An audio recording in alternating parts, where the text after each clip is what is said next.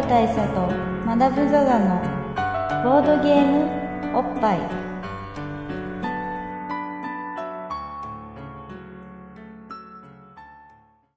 バブル大佐とマダム・ザ・ザのボードゲームおっぱい。毎回ドイツ直送のボードゲームカードゲームを一杯やレスボンやざっくりご紹介しております。MC1 のバブル大佐です。MC にマダム・ザ・ザです。そして本日のスペシャルゲスト。またか。偽マダムです。はい、はいというわけで、ま、偽マダムがいるこの時期の回といえば えーもうまもはや毎年恒例になった、えーテレビゲームおっぱいということですね。なので本日海浜幕張駅から、えーであのお送りしてるわけなんですけども、はい。えーつまり東京ゲームショウ2017をどっぷり楽しんできた後の収録と。ということですね。じゃあとりあえずあのまだ偽マダムが来てないけど乾杯しましょうか。はい。じゃあ、はいこのマダムじゃあレッドブルで。はい。乾杯。はいお乾杯。ですというわけでねまあ東京ゲームショウね今見てきたとこなんですけどできましたね。どうですかね東京ゲームショウ2017の目玉といえば。あのねいろんなゲームがあったじゃないですか。いろんなゲームありましたよね。うん。まああのねまあそもそもね目玉とか以前にもいろいろ言うことあるんですよ、何何を最初に言いたいかって、うん、うん。あの年々来る時間早くなってる。そうなんだよね。あそうね今年最速だったね。ああのまあ皆さんねその数年前のボッパイ、まあ、小山リスナーの方だったらご存知だと思うんですけどテレビゲームボッパイ初めてやった回ってどんな感じだったかっつうと僕らがまああまだはい。はいはいまだここにフロート持ってよ。はいありがとうございます、僕らがねあじゃあおつあああありがとうございますお疲れこういう仕組みかやっぱ乾杯は何回してもいいもんだかはい。あー僕らが初めて、まあ、テレビゲームおっぱいここで収録した時って午後になってから来てたじゃないですか。そうですね。午後になってから来て、うん。あの駅に着いたのになかなか入らず、うん。なんかその辺でダラダラして最後ちょっとだけ入るみたいな。そうそう。なんか昼飯の結構のんびり食ってねマダムとでそれでもう入場した時には結構あと1時間みたいな感じでそうそうそう。もうバッタバタで見るみたいな感じだったんですよ。テレビゲームおっぱいのそうですね。時は初回は。でもそこから年々あのちゃんと見るようになってきて あの今回に至っては大佐と僕は11時から参加しまして、うん。あの天津さえ公演まで聞くっていうそうそう。まあ、ほぼ会場合わせで来てでさらに朝一の、あのーセミナーをねそうですね。そう。なんかそのしかも研究系のね研究系のテクノロージー系のセミナーを受けて基調講演とかじゃなくてね。そう。でから会場に行くみたいな、まあ、しかもこれがさこのセミナーがさ、まあ、マダムの給油だというじゃないですか。そうですね。あの去年のそのテレビゲームおっぱいの回で多分しっかり言及してるんですけど、うん。去年のテレビゲームおっぱいであのそのまあ VR 関連として、うんうん。あの触覚を使ったこの手のひら感覚とか指先感覚とかを使ったあのコンテンツを出してるコーナーがあってそれが超面白かったみたいな話を、まあ触覚センサーとかその触覚のせ再現をしてるそうです。そうですよね。でまあそこにあの僕の昔のあの学生時代の同期が関わってるって話を多分去年したと思うんですけどあの、まあ、今年その彼が、えーとまあ、南沢君っていうんですけど、えー慶應義塾大学大学院メディアデザイン研究科准教授であるところの南沢幸太先生があの今回講演をするというのをあの、まあ、たまたま今年も行こうぜってなった時にウェブサイト見たら発見したんであじゃあこれ聞きましょうよと。まあ一緒にね連れだって言ったわけなんですけど。そうですそうです。まあ賢そうなまああの男人だね賢い、うんさすが麻布。うんうすうす感づいてたんですよ。あの慶應義塾大学っていうね。なんか頭の良さそうな大学ね今言えてなかったよね。そうそうそう。慶應義塾大学っていう、この頭の良さそうな大学でしかも大学院っていうところ行ってるらしいんです。よ、大学よりちょっと上の位が上のとこ行ってるらしくて、でさらに准教授でしょ？そう、まあ、准教授っていうものはどういうものなのか僕よくわからないぐらい。准教授っつったらまあ昔の言い方で言うところの助教授だよね。助教授。うん。まあ、っていうね、うん。だからつまりまあひいては教授ですよ、ひいては教授ゆくゆくは教授うん。俺たちさマダムとか大佐とか言ってるけどさ実際は大佐じゃないじゃん。そうですね。マダムでもないですよね。まあ準大佐でもない、ね偽マダムもまあ まあ偽ではあるけどマダムだよね。まあ一番正しい。そうだね。まあ一番正しさあるんですけどそれでいうと准教授はすごく本物っぽいので、そうさては賢いんじゃないかなって思ってたんですけど、うんまあ、実際話したらあの話だったか話を聞いたらあの男すごい賢そうだなっていう。話もうまいしな。話はうまかったですね、そうそうそう。でまああの、まあ、その公演は、えーとえー食感で進化するゲーム体験という、まあ、いかにもあのゲームショーにふさわしいその触覚というものをどうやってゲームに生かしていくかとかあとまあどういうビジョンを持ってその、えーゲームもそうだしあるいはゲームというものを拡大解釈してスポーツとかそういうものもあのゲームとの境目はどんどんなくなっていくのでそういうところに関して触覚というものをのフィードバックがどういう役割を果たすのかっていうところをあのある程度こう横断的に話していくっていう講演だったんですけど、あのまあ、難しい部分もあるんですけど基本的にはすごくすんなり聞ける分かりやすいセミナーだったと思うんですよね、まあ触覚まあ偽マダムはその場にいなかったわけですよね。そうね。だから偽マダムに説明すると、うんうん。まあそういう触覚がさまあ今のところその振動とかは結構ゲームに使われてるじゃないですか。ああまあデュアルショックとかねそうそうそうでまあねあとあのワンツースイッチのそうそう。スイッチあはいはいはいはい。はスイッチは結構ハイレゾなあの振動があるね。振動があるんだけど、まあそういうのがその暑さとかさ温度とかなんかそういうところまでこうだんだん拡張されていってね。あとはまあ例えばその手で持つデバイスだけじゃなくて、うん。もっと体のいろんなところ足だったり頭だったり顔だったりもっといろんなところで触覚というものを得ていくことで自分たちのリアルを感じるという部分をどうやってあのより強化していけるのかみたいな考え方とか、それ何？エアコンをコントロールするとかそういうんじゃなくてデバイスが増えるみたいな感じなの？エアコンをコントロールする、まあ部屋の温度が実際上がる。みたいな。できそうじゃんすぐ。まあ、そうじゃなくて例えば、まあ、その講演の中で具体例としてあったのはあの、まあ、これは話を聞いて面白いなと思ったんですけど、その人間が例えば外に出た時に今日は風が強いなとか今日は暖かいなちょっと寒いなとかっていうのを、あのより一番、まあ、一番なのか分かんないですけどかなりセンシティブに感じるところって顔だっていうんですよ。はでそれは何でかっていうと、まあ、服着てたりするじゃないですか。あ。はとかがあるんですけど顔は常に露出してるし、まあ、そういう多分感覚機能がおそらくそこそこ鋭敏だってことなんだと思うんですよ。だから日光とかで暑って思ったりとか今日ジメジメしてるなとか思ったりするのはまず顔で感じるああー。そうすごいあのねバイク乗りが分かるね。ああまあそうだよね。あ雨降ってくるとうん。顔顔が顔が痛いっていう。顔が一番上で前にある。前だしそうそう。そう。まあ、っていうのがあって、うん。じゃあそういうのであのあったかさを感じる、まあ、例えばゲームだったら例としてはあの例えばゲーム内で焚き火に近づきました。っはて時にあの焚き火に近づくとあったかいっていうのをどうやって感じるかって言ったら、うん。あの顔が顔の表面がパーってあったかくなるとそれはすごく感じられるんじゃないか。みたいな考え方でじゃあどうするかって言ったら VR ゴーグルに熱センサーみたいなものをつけてそこで温度をコントロールしよう。あもうあれは顔にくっついてるからそこにそれを増やすだけでいけると。そうですそうです。でそうするとそれがぼやっと暖かくなるだけででそれと視覚情報としてその焚き火に近づいたらちょっと温まるってなることによってこれはもうものすごくリアルに感じるとかあともう一つ言ってたのはその雨を感じるときにその、まあ、いくつもゴーグルにいくつもついてるセンサーにその冷感をあの、まあ、まばらにポツポツポツポツって与えるだけですごく雨の感覚をリアルに感じられるんだというんです。ああ濡れなくてもいいんだ。らしいですはまあ、そこはね、あのなんせ我々実体験してないので、あ。のそうらしいよっていう伝聞です。伝聞でしかないんですけど、まあ、そういうような考え方で、あの温度というものを触感、まあ、触覚、ハプティックというものでフィードバックを与えることができるんじゃないか。あ。はとか、あとはまあその、えー、と力の強さ、例えば振動だったら震えるってやつなんですけど、実際の触覚って例えば押される感覚とかうんがあるじゃないですか。そういうものもあの将来的にはあの触覚のリアルさっていうのでは突き詰めて考えなきゃいけない。例えば指先で、えー、と自分の、まあ、例えばこの指紋のある指先をもう一方の指でこうグッと押したら、あの丸いものに押されたっていう感じがありますよね。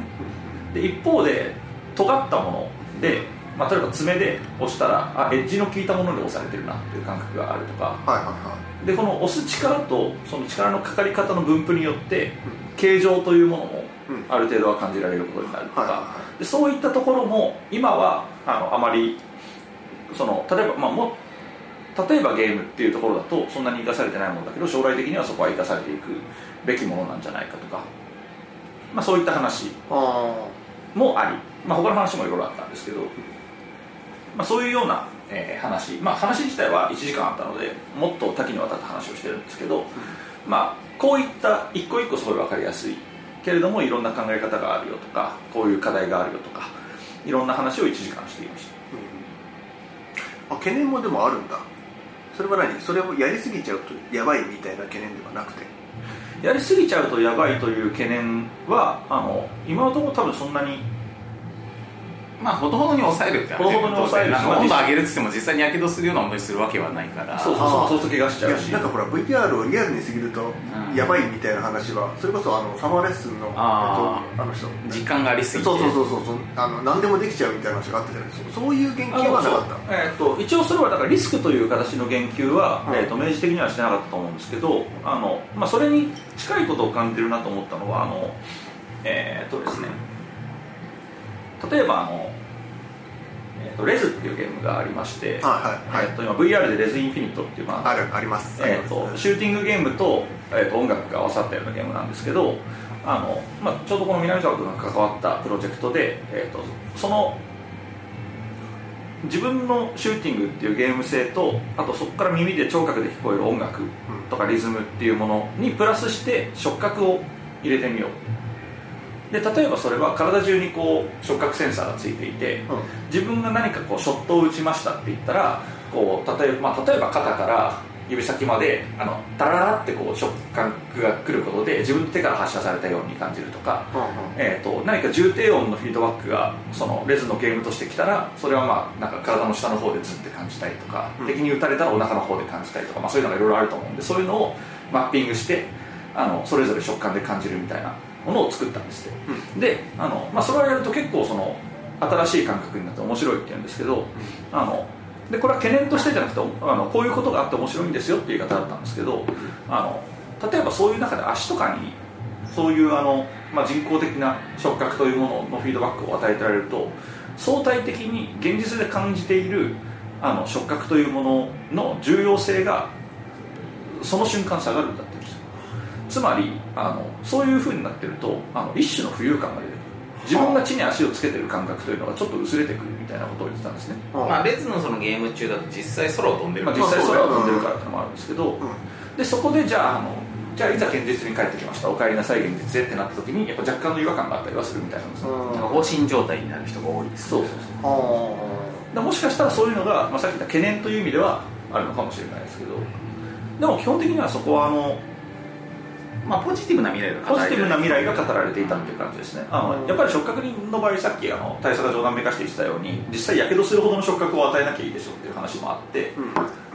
あの触覚自体は、えー、とそんなに強い触覚を与えなくても人間の体は感じられるものなんですよね、うん。なのであのその範囲でやっていけばあの直ちに何とかあるようなリスクというのは少ないんじゃないかというのが今のところ、まあ、その今日言われていたことではあります、まあ、例外的に足の裏とかを結構強めにやらないとあの感じづらいとは言ってますね。足の裏とか手のひらとかに比べると感覚が雑だからうん。なんか結構雑なっていうか、まあ、解像度の低いあの圧力情報とか振動情報を与えるんでも十分リアルに感じるんでって話だね。だからなんかこう足靴で足の裏にそういうのが仕込まれてて、うん。砂利を歩いてる感覚とか、うそういうのが与えられる靴っていうのまあみたいなものを作ってるらしいんですよ。があって、まあそういうのもあの、まあ、それはあくまで余談で例外としてあるけれども、うん基本的にはあの結構触覚というものは敏感なんであの少ない刺激でいけますよっていう考え方だったんですね。で温度というのはまた別なんですけどじゃあ今その触覚ってどういうふうに伝えてるのになるとあの我々が物の振動振振動じゃないやその物の感触をどうやって感じてるのかツルツルザラザラとかってどうやって感じてるのかって言ったら基本的には摩擦だったりとかなんですよで摩擦ってどういうことかっていうと振動で、うん。振動っていうのはどういうことかっていうと音波だと。うん。うんうんうん。だから基本的には振動というのは音波情報で伝えてる。音を鳴らしてるみたいなもんなんですよ。すごい平たく言うとね。あと今それは振動を与える者たちはみんな元は音波でやってるってこと？そうです。我々が自然界でこうやってその感触を感じるっていうのはあのそうそういった感ものに近いというサラサラしてるとかっていうのはそこで擦れている感触の指と感の、まあ、どの細かさでどう感じてるかとかっていうのがあのそこの空気振動とかで感じたりするとかそこの細胞間に伝わるもので感じるみたいなことなんだと思うんですけどうん、うん、さっき先に答え言っちゃったんだね。そうそうそう。僕はちょっと早かったって話なんですけどで、まあ、要するにその振動データとか音データであるっていうことはあの、まあ、実際例えばじゃあそれを指先に感じさせようと言ったらそういうまあ振動するデバイスをつけてそれを揺らしていく、うんまあ、もっと分かりやすい話デュアルショックみたいな話なんですけど、あのじゃあ例えばそのデュアルショックというものであの人体的なリスクを感じるほどの揺れってどのぐらいの揺れなのみたいな話になるじゃないですか。うん。うんだからまあその辺はそこに関しては多分そんなにリスクとしては捉えてないんだろうなと思うんですよね。ただあの一方であの例えばそのさっきの力の強さっていうのをどう感じさせるかみたいなところであのアプローチの一つとしてはもう直接あの要するに筋力とかに電気刺激を与えるみたいなアプローチだったじゃないですか。そういうところにはおそらくリスクもあると思います。それはそういうアプローチもあるっていうのを、まあ、今日余談としてちょろっと話されてただけで僕は思ったことですけど、まあ、そういうのはあるかもしれないですね。それも物理的に影響があるからっていうことだよね。あのマッサージ機電気マッサージ機みたいな感じってことだよね。そうですそうですそうですあの電気風呂のビリビリってやつがうん。本当に強いと振動あたりだけやばいじゃないですか、うん。そういうリスクはもしかしたらあるかもしれないですけど。まあ、逆に今やってる研究はじゃあそういう実際物理的なレベルの話だけで、はい。ほらよくなんかほら焼け暑いと思ったら実際にやけどしていたみたいなことがあるじゃないそそういうところの話は今回はじゃあそこはない、そこはあのあまりしてなかったですね。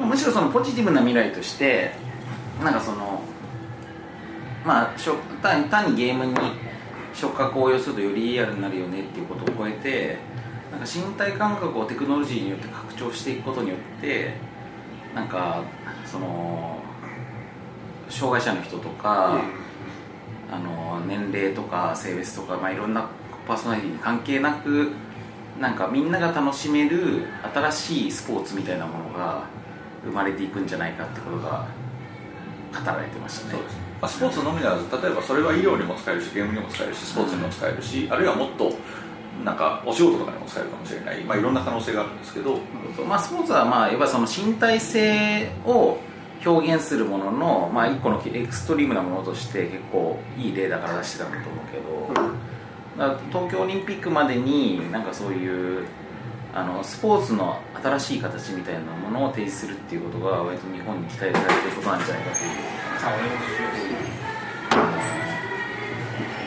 だから、まあ、かつてスポーツっていうのはその野球とかサッカーとかみたいなものとか、まあ、陸上競技とかいろいろあったわけだけど、まあ、それが産業革命が起きた後の産業化した後工業化した後のスポーツとしてモータースポーツとかが出てきてはいはいはい。でスポーツってそうやって時代とかが状況によって変化していくものだから工業化した後のスポーツがモータースポーツとしてあるんだとかあるんだったら情報化した後のスポーツっていうのはまた別にあるだろうと。でそそれがまあ新しいスポーツとしてあー今俗に言う e スポーツみたいなとこそうそうそう e スポーツみたいなものとも関連する。なんですけど、で僕はその話聞いてて思ったのは要するに僕が聞いて思ったのは e スポーツというものは今、まあ、そのスポーツの一一つの派生とか、まあ、一つの、えー、と考え方のパラダイムの一つとして e スポーツっていう概念があるんだと思うんですけど、あの多分その今今日聞いた話で向かってる先っていうのはそのおそらく e スポーツとスポーツの境目のない世界なんだろうと思うんですよ。例えば、えーとまあ、これはスポーツっていうところにまでまだ言ってないですけど例えばポケモン GO とかイングレスとかあるじゃないですか、あれって例えばゲームをやるんですけど実際に体を動かしてどこそこに行ってそこで何かをするみたいな身体運動。分かりやすい身ススポーツ的な身体運動とゲームというものがとりあえず絡んでいるものじゃないですか。でこういったものに近い形。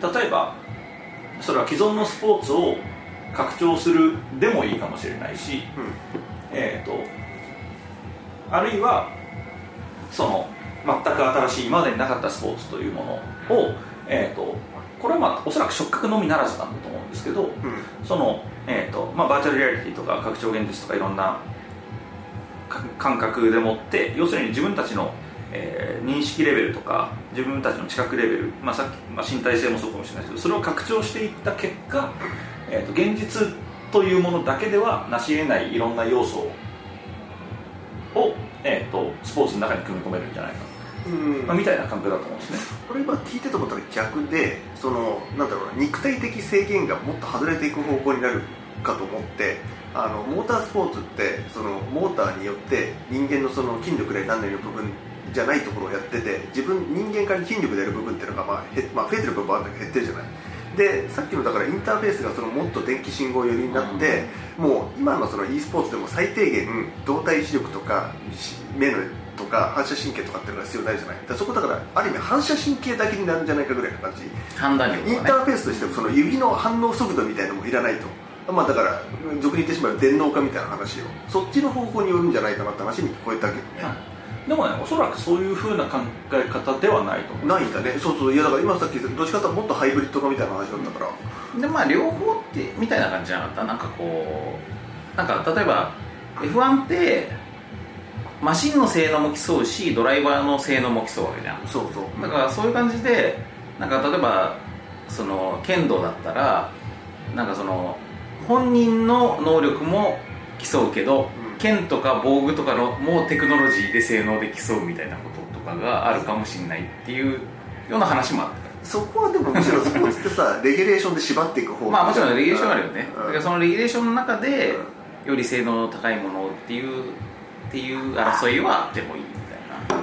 まあ、この話は結構難しくて、うん。えーと今の話は、まあ、あの大佐がとりあえず分かりやすい例としてスポーツとかを使ったんですけどこれは今回の講演の中ではまあ比較的あの、まあ、物理的な要素まあ余談だったよね。そううん。あのまあ、超人スポーツっていう、あのくくりで今、えー、とあれはなんか超人スポーツ協会みたいなのがあるのかな、うん。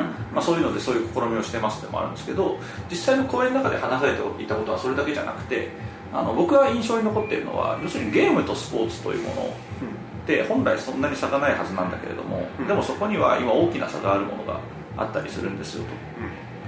その例えばゲームだったらば、えーとまあ、ゲームショーとかにいると分かる通りあまたのゲームあまたのジャンルのものが生まれてきてそれをみんながあのみんながそれを作れてみんながそれをやれる環境っていうのは出てるけれどもあのスポーツっていうのはあのそこに結構今制限があるみたいな話をしていてでそれは何でかっつったらやっぱり身体性の枠組みというのがすごくでかかったりとかして、まあ、そこにあのユーザー自体がそのコンテンツを作るっていうところに制限があるみたいな考え方だったと思うんですよね、まあ、僕そこは完全に彼の話から読み取れたかは分かんないですけどそういうところをそのさっきのまあ身体性の拡張みたいな言い方を今回の講演ではすごくしてたんですけど、まあ、そういったところによってスポーツというものもよりゲームに近づけていってもっとそのユーザーが自由に広がりを持てるものとしてスポーツも広がっていくんじゃないか。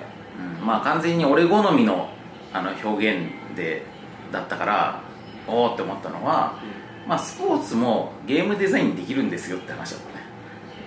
そのスポーツっていうのはもう昔からあるスポーツだけがスポーツでなんか新しくスポーツを生み出すっていう発想がなかなかないけど、まあ、そのテクノロジーと親和することで新しいスポーツをみんなで作っていこうというその作っていこうっていう部分が大事なんだっつってでそれを作っ新しくデザインしていくとその時にまあその年齢とかその障害とかそういう制限を取っ払った新しいスポーツっていうのができるかもしれないね。で、まあ、そこを多分あのまあ、それを推進していくためのツールとの一つとしての触覚みたいな話をおそらく今回のまとまとめ方というかそのトピックのまとめ方としてはそこにつなげて話してるってことなんですけど、まあ、今ちょっとね散発的にいろんなその講演の要所要所で言われたことがポンポンポンって出てるんで、うん。今その話話にまとまりはないんですけど、まあ、そういう話もしているそうそう。まあ特に最後のそのスポーツの部分っていうのは俺の好みの話だから一番印象が強かっただけで、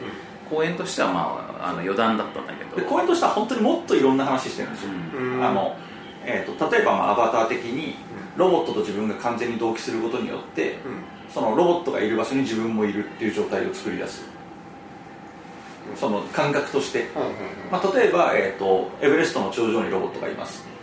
月面とかね。で自分は、えー、と部屋にいます。はい。でもそのロボットが完全に同期して VR 的に五感も完全に触覚とかも含めて完全にそれを感じられたらそれは自分がそこにいるって思うはずです、まあ、みたいなことでのあの感覚の使い方とか身体性の拡張とかのあのツールの使い方っていう考え方もあるしあるいはもっと突飛られるよと自分にさよもう2本ぐらい腕があったら面白くないみたいな話もあるわけですよ。ああのそうだね。実際にそれその概念だけじゃなくて実際に試作してたからね。その背中に取り付けるもう2本の腕っていうのを、うん。まあ、背中っつったか脇腹のあたりっていうか、うん。それが2本もそのアシュラマンみたいに、はこうサブアームが出てるわけよ。い、うでそれを実際に操作することができるっていう試作品があって。ん、できんの？そう。でどうやって操作するかっていうと脳波制御とかそういうんじゃなくって、うん。まあ、座ってる時に例えばこの手手手作業して例えばパソコンを両手でうん。キーボード入力しながら片方からドリンクを運んできてくれるみたいな手でね。っていうのって足が余ってんじゃんその時。だからとりあえずね両足で操作する。とりあえず両足 をに 握ったりとかいろいろすると、はい。そのサブアームがその感じで動くようになっていてでもそれ使ってるとだんだん、うん。右足を動かしてるのではなく右のサブアームを使ってると感覚になってくるんだって。はいはっていうのがうん。多分その あの一見口頭向けなプロジェクトを紹介した理由なんですけどこれが多分身体性の拡張なんですよね。いなる。感覚の自体が変わる。そう。いう感覚になった瞬間に3本目の腕が生まれたってことになる。それだ身体性としては。それだい増えてんのかな？その間何足を使足えてんの？足減ってんだよ足減ってんの？足減ってる種類が変わってるだけで足だらんだよねそうそうそうでまあそれがね、まあ、今入力のインターフェースに簡単な方法を使ってるだけで、うまあそれが脳波制御とかになってくるとまた全然話が変わってくるんだろうけどまあこれもまた一つの話でもあれじゃんなんかこう例えばその全身麻痺でさ動けない人がさ、うその音声をさ発したりとかするときにさなんかこうまばたきとかを使ったりとかさ、うん。その下の動きだけでさこう入力ができるようにしたりとかするじゃん。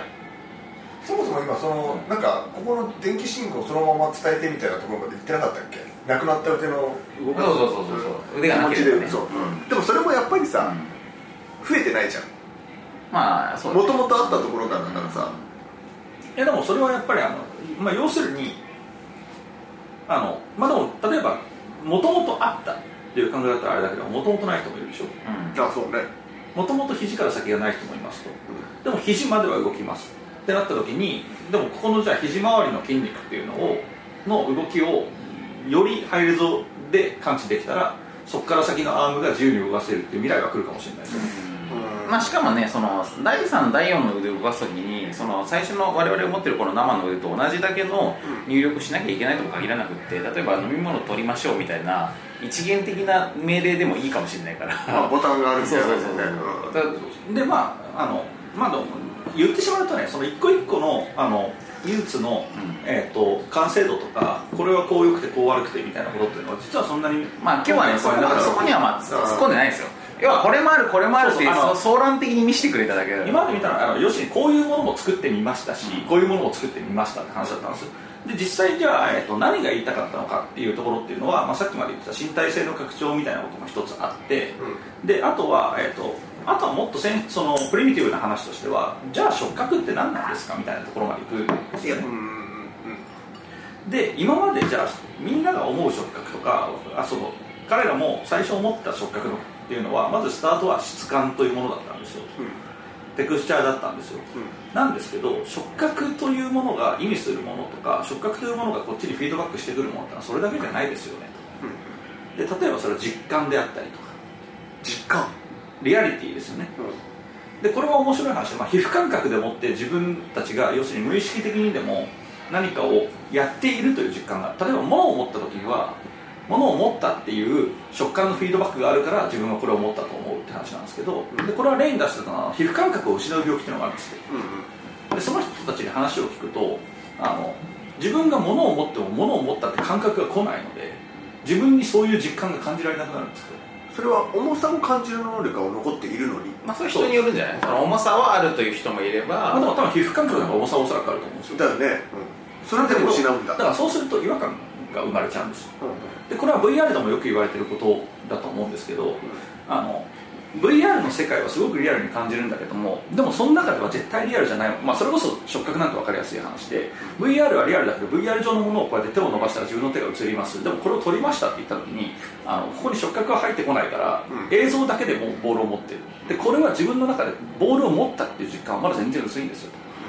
触覚があって初めてその実感が得られる、まあ、みたいなことがあるうん。なので触覚というものはただテクスチャーを感じるというんじゃなくて実感を感じるものでもあるんだと。いうのがもう一つの定義にもなり得るわけです。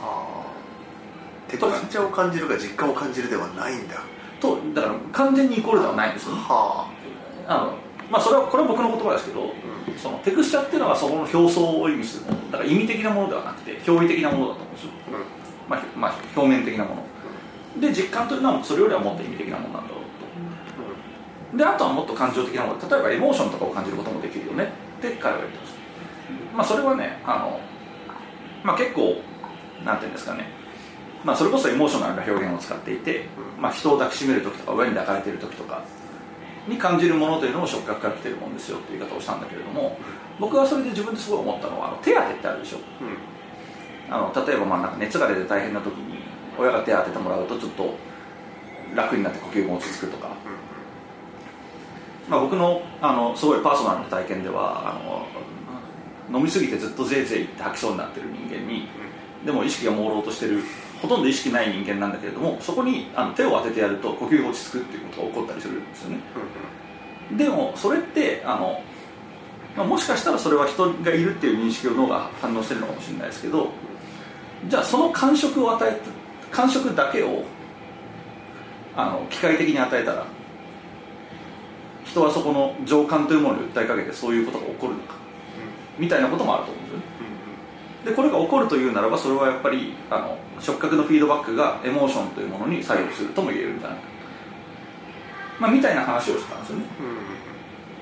でまあそういうじゃあ触覚とは何か。で触覚をじゃあどうやって触覚とは何かをどう定義してどう使っていくのか。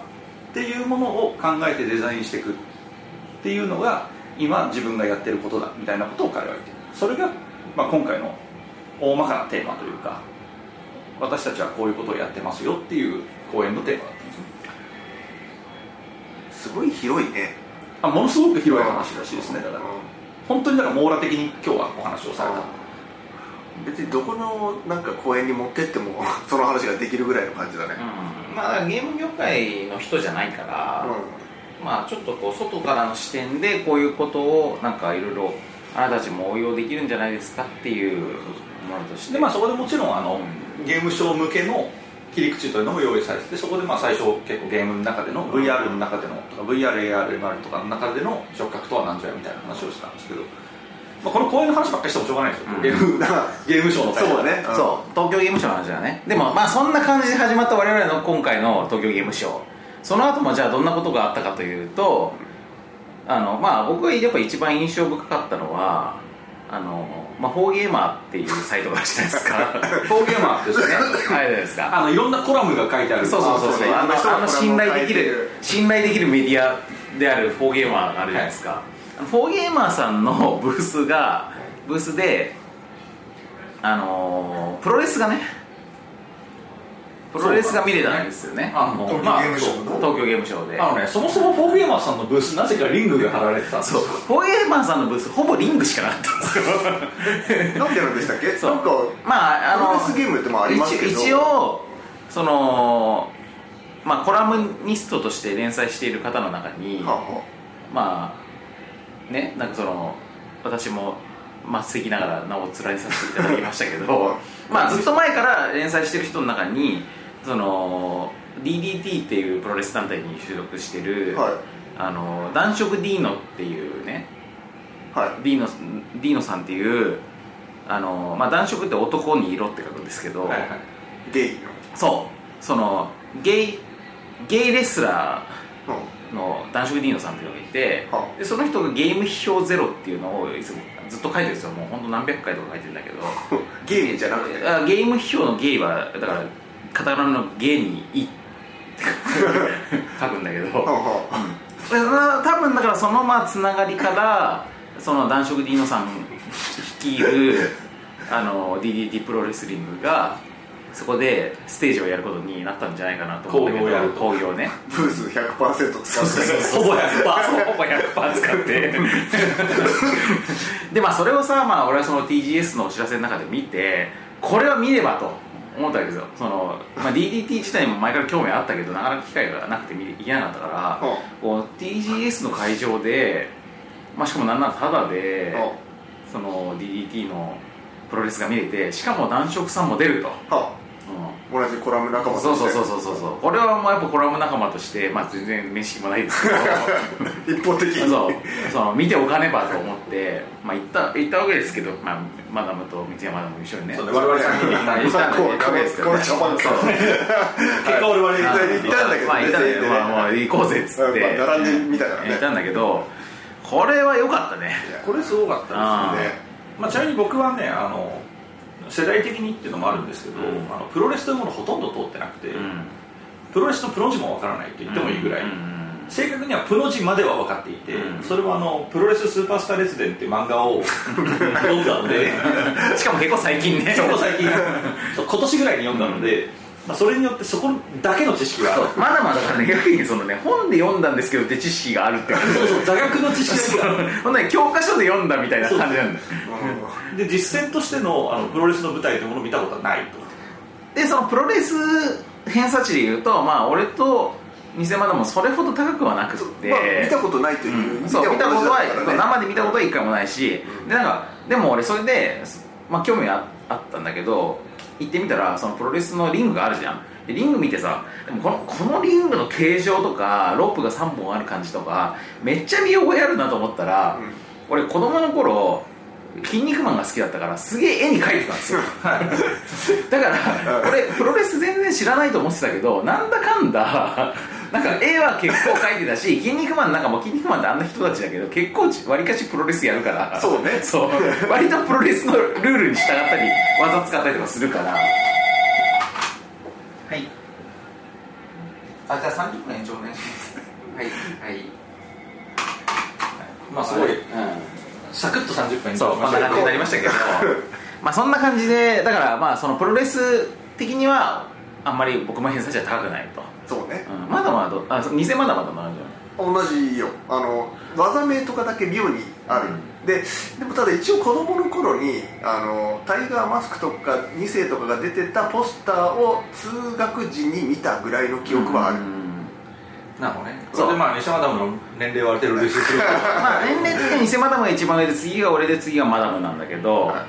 このこの3人がじゃあ DDT のプロレス初めて見たらどうなったかとどうなったかというと、まあ、まずその第一試合ねその男色 D の氏と、あのーまあタッグ戦だったんですよ。その僕らが見た1個目の試合。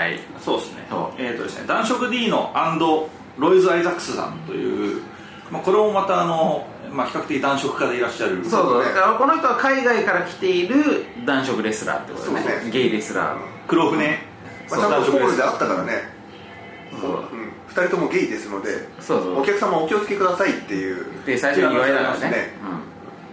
うん、でそれに対する渡瀬選手と上野選手っていうこの2人は結構イケメンそうですね。若手レスラーだよね、うん。だからこの男色2人対分け前わイケメン若手レスラーっていうタッグ戦で、まあ、いわば捕食者と そうですね。ね捕食されるとのスリリングな戦いっていう、まあ、マッチだったわけなんだけどでこのさこのロまあ、男色 D の選手はその DDT 自体のプロデューサーでもあるから、まあ、結構その権力者でもあるんだけど、まあ、そのがロイズ・アイザックス選手を紹介してこのロイズのやばい技を見せると。あいうので最初に見せてくれたじゃないですか。あの割り箸。的なやつをケツにね。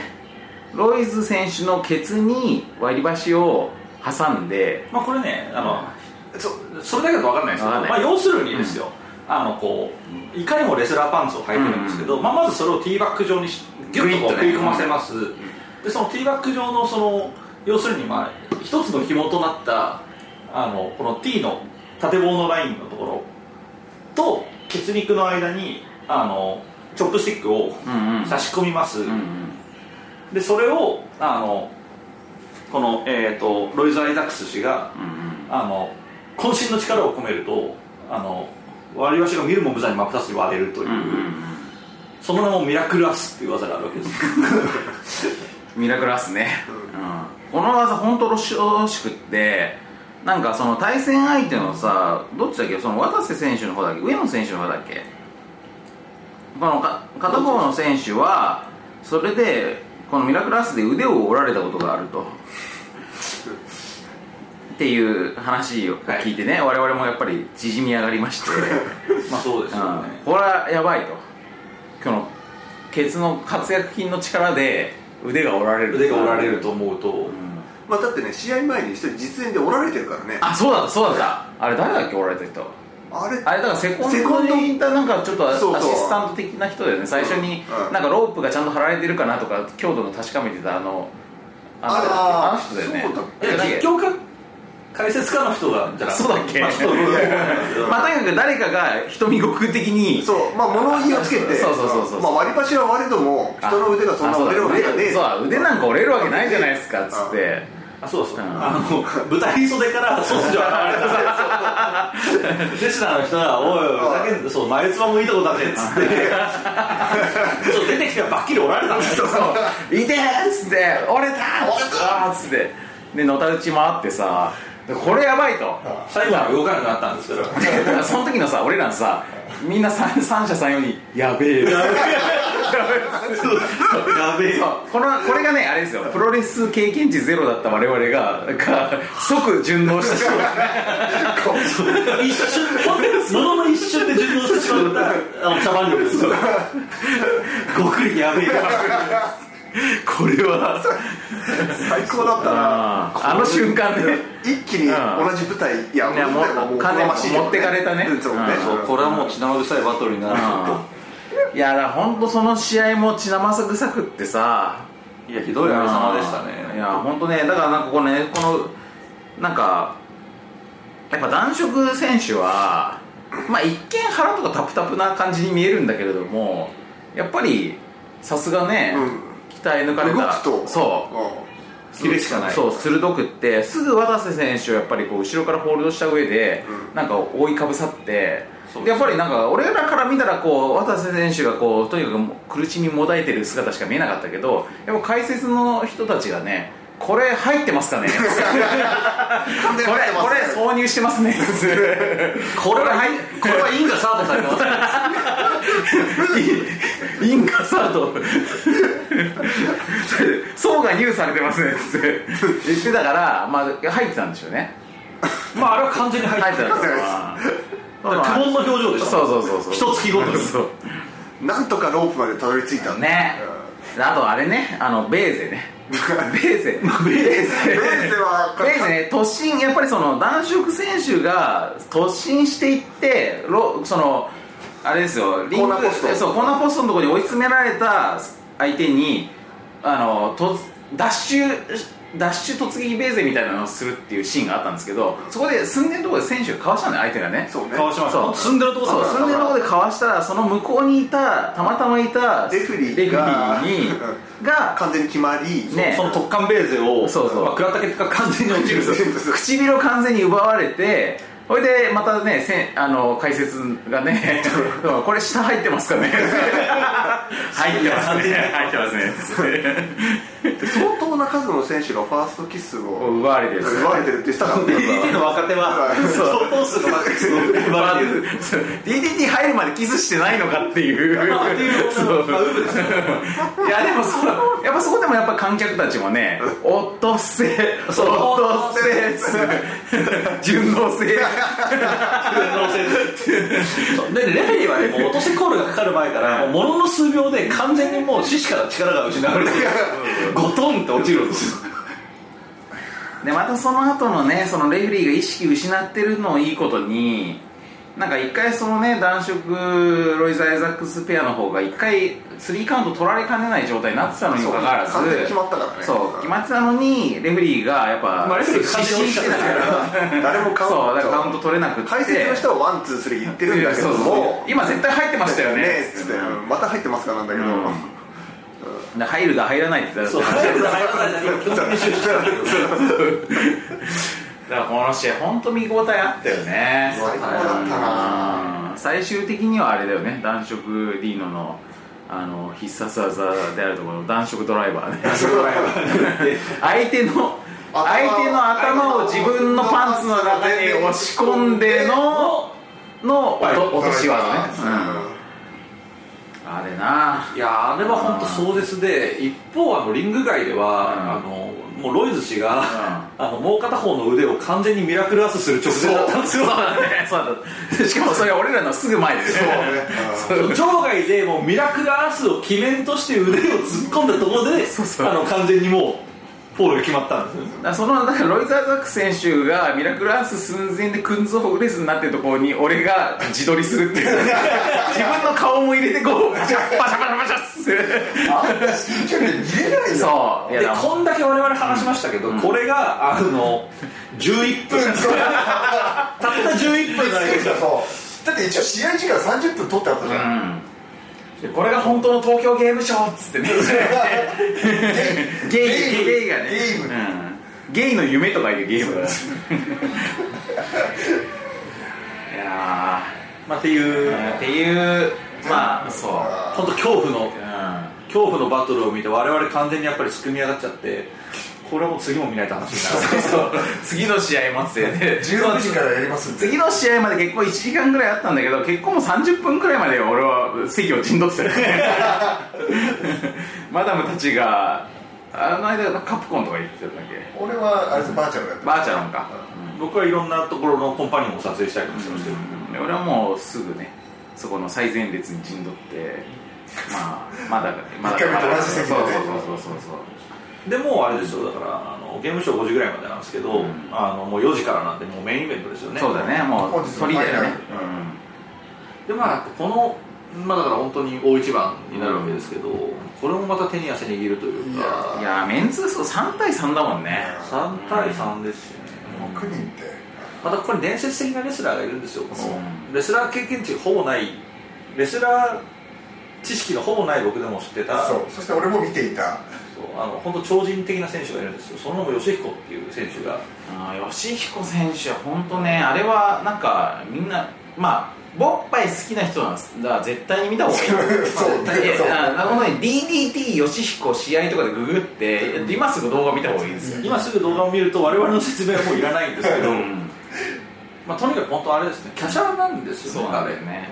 華奢で柳のような選手なんですけど。すごい体柔らかいんだよね。そう、体も柔らかいしやっぱりすごい軽やかなので、まあ、空中作法がすごいですよまあねリポンドスとかね選手紹介できる2ポンドしかないです。よ2ポンドあ聞いてなかった？あそうあそれビビるね。うん。牛子選手2ポンドそれだからねな体格差でいうと相当不利な状態にあるはずにもかかわらずあの強さね。そうですよね、うん。何十倍の体重があるかわからないっていう選手を軽々と投げ飛ばす、そうななんかまあどんな選手かってなんか説明するの難しいんですけどなんか結構ねなんかこうなんかダッチワイフ的な感じに見られることが多い。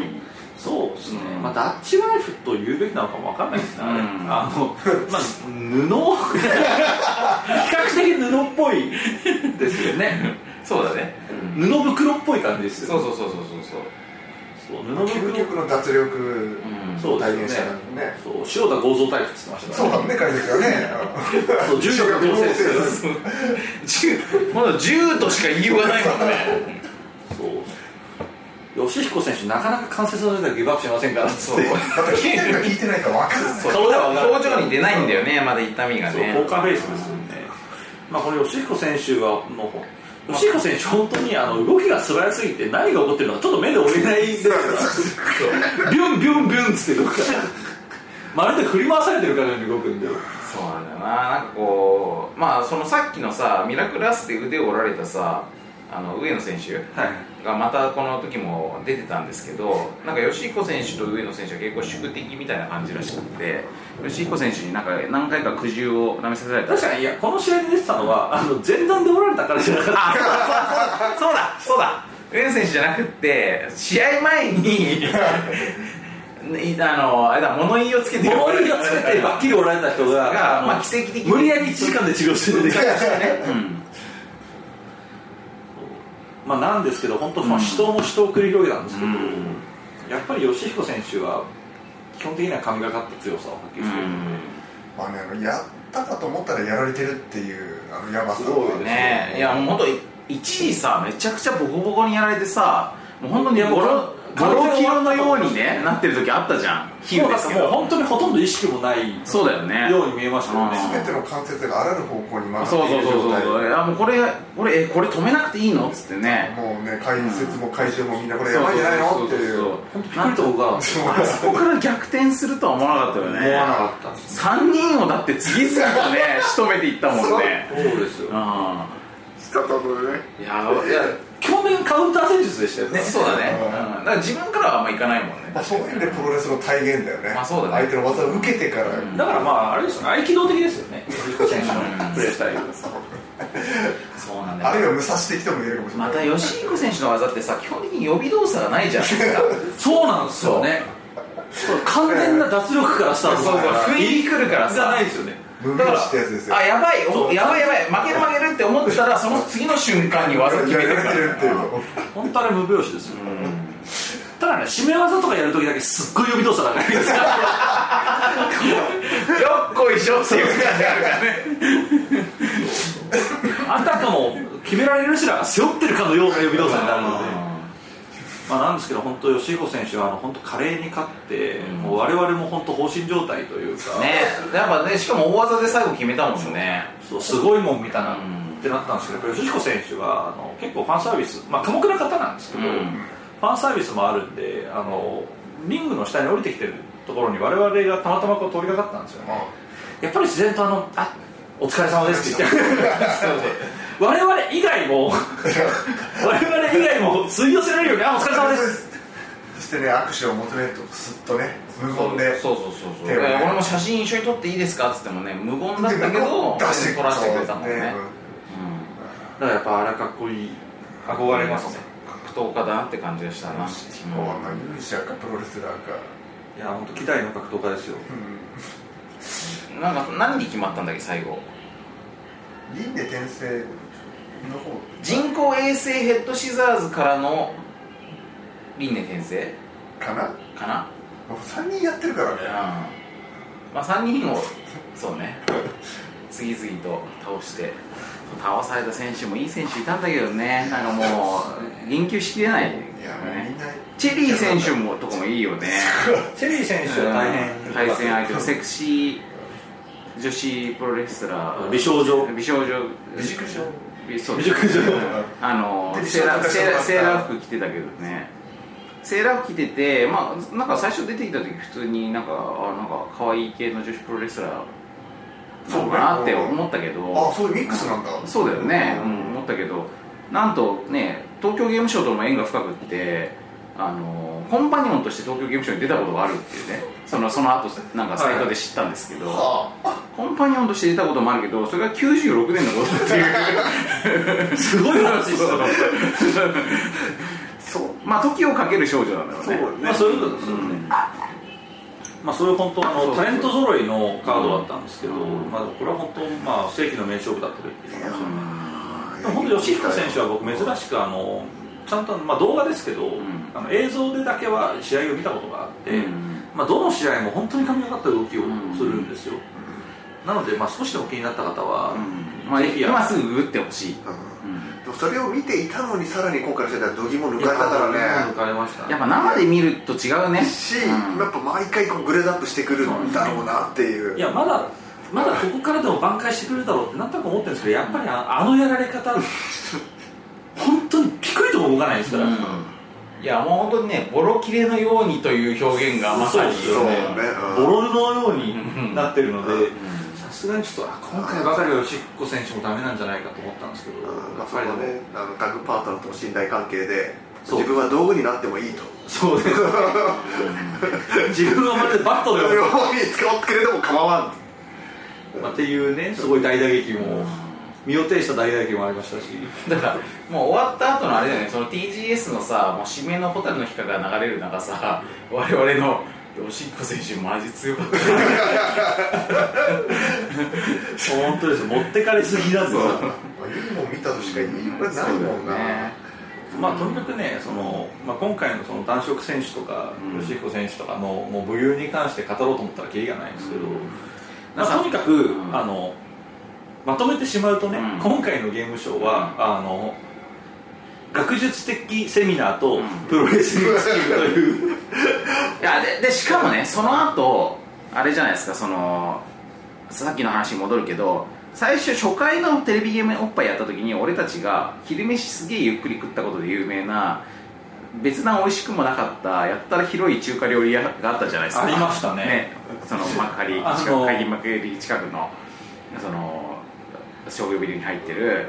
であそこ行ってみようかっつってさっき言ったら、まあ、あれなくなってて あのサバゲースペースみたいになってるじゃん。そうね。あのレーザー銃レーザー銃系の。そうレーザー銃を使ってレーザー銃でサバゲーやるスペースになって屋内スペースになってましたね。でねさっきね、まあ、マダムはもうへばっててやらなかったんだけど俺と偽マダムでそれやったわけですよ。一戦ね。ねうんやってまあもう本当にマジでぜいぜい言いながら まあ差しの勝負をしてで今この収録に挑んでるわけですけど、まあ、ということはつまり今回のの東京ゲームショウ我々の中でのテーマは身体性ですよ、身体性ってことです。よあう確かに。ん、身体性とその拡張？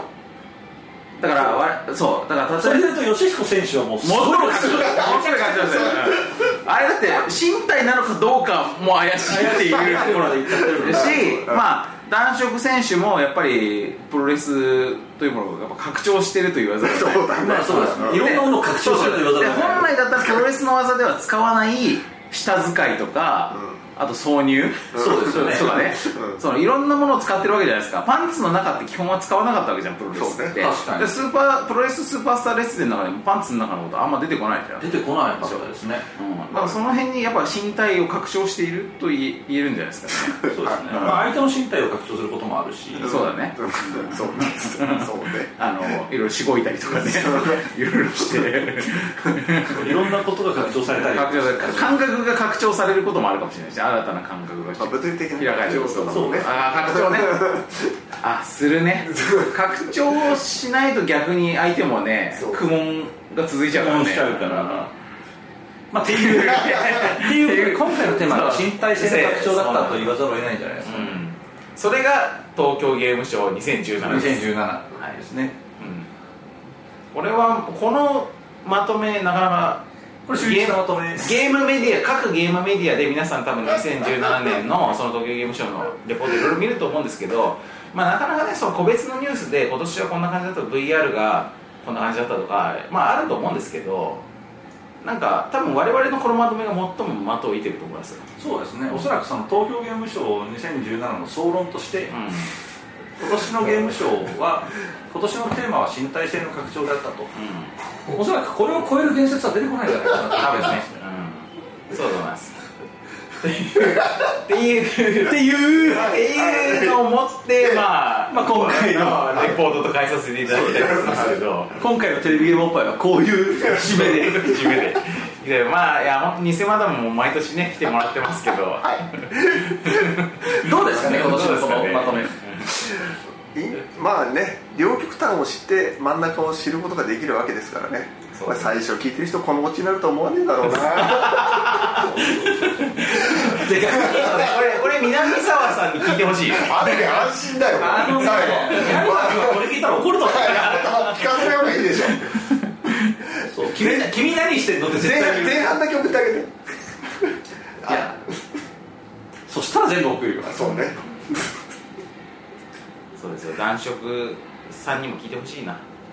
そうね。ね。なんでなんなら。豊島園に行こうね。12月あそう16今度ね日豊島園であるんですよそれで。そう12月16日。に豊島園の豊島園にエルドラドっていうあのメリーゴーランドがメリーゴーランドでこのメリーゴーランドって国内最高クラスの。世界最高レベルそうそうそう本当そうなんだよ。本当そのレベルの。なんかそれの前とかですねだからイギリなんかこう。ぎかな？100年以上前かな？だからもうそうそうそうそう。その世界的にもメリーゴーランドが作られ始めたかなり最初期の頃のメリーゴーランドが、まあ、現役で動いてるのが豊島園の最もあのすごいところなんだけど、まあ、その そのそのまあ俺豊島園好きなんですよ。あいやいやそこ俺も豊島園のすごいとこはそこだと思ってますそう。でそのエルドラドの前で DDT が リングを組んででプロレスをすると。12月の夕16方から冬の屋外でプロレスをやる。え冬冬ななのに屋外でやるんですか？みたいな感じで今日なってたけど。下手したら雪降るで。そう。それで本当、あの一部の選手はちょっと崩れ落ちてました。そう。ねママジか。そう。出れみんな出れますよねっつってやったーって言った後にあがっくりっていう。そうそうそうええってなって。でそれがしかもあの入場無料、まあ、入場その観戦料無料。無料。そう。豊島園の入場料のみいやまたね豊島園ってね入場料安いんですよ。安いんですよ。やテーマパーク遊園地としてありえない入場料1500円だよ。安い。安い、うん。だからもう本当ね皆さんね行くといいと思いますなるほど興味のある方は。そう行くとねまあ下手すると俺らもいいまあ今のところ行く気満々になってるからね、なんでねまあだからまあこれを機にやっぱ DDT のファンが増えてくれると、まあ、俺らもにわかファンですけどまあだって今日の今日だからね。今日こんなに若いないぜって言われてう。んまだファンになってから24時間経ってないからね。まあでも24時間ぐらいやいやまあ勃発リスナーだったら絶対好きだから。好きだと思うんですよ。本多分ですけど、勃発リスナーの方は、本当に我々と同じく開始治療で、そう。完全に飲まれると。思う。なぜなら茶番が好きだから我々本当あの、本当にその、まあ言ってしまうと茶番のね、うん。茶番の危ないし、3人ともって、あー!って言ってたぐらいに飲まれて、やばいやばいやばい。分かりやすく飲まれる。そう。しかもさ我々のこういうさ小手先の茶番と違ってさやっぱりさまあなんだかんだやっぱりそのレスラーの方々の肉体がそう。本当に本当に作られてて。肉体に関しては全然茶番じゃないから。そう。だから結構な身体能力を持った人たちが結構なガチさの中にあの茶番をするっていうのが贅沢なんですよ本当にそう。すごいんですよ、うん本当。きらめきなんですよ。だこれはねライブで見る良さっていうのがめちゃめちゃあるんでぜひ直接、まあ、まず動画見てもらって気になった人はねでもまだその、その、12月のやつ以外にも DDT の公演いろいろあるらしいんですけど、うんまあ、そこ僕もあんま知られてないんですけど気の早い方はねそっちを見に行ってもらって思ってね。ちなみに今回あれですよボッパイの告知するつもりないですから僕、うん。DDT の告知して終わるつもりこれでいいよこれねうんそういや俺それ言いたかったもんうん、ぜひぜひなんかもう今後もねなんかそのあのコスプレ界隈でも有名なレディ・ビアード選手とかあとパワーポイント界隈で有名なスーパーササガランゴマシン選手とかまあそれ見たい選手がいっぱいいるねタレント揃いですよね12月来てくれるかなね。見たいね。野外で。野外で。パワーポはできないパワーポはできないでもパワーポ印刷した。やつ小さい小さいの。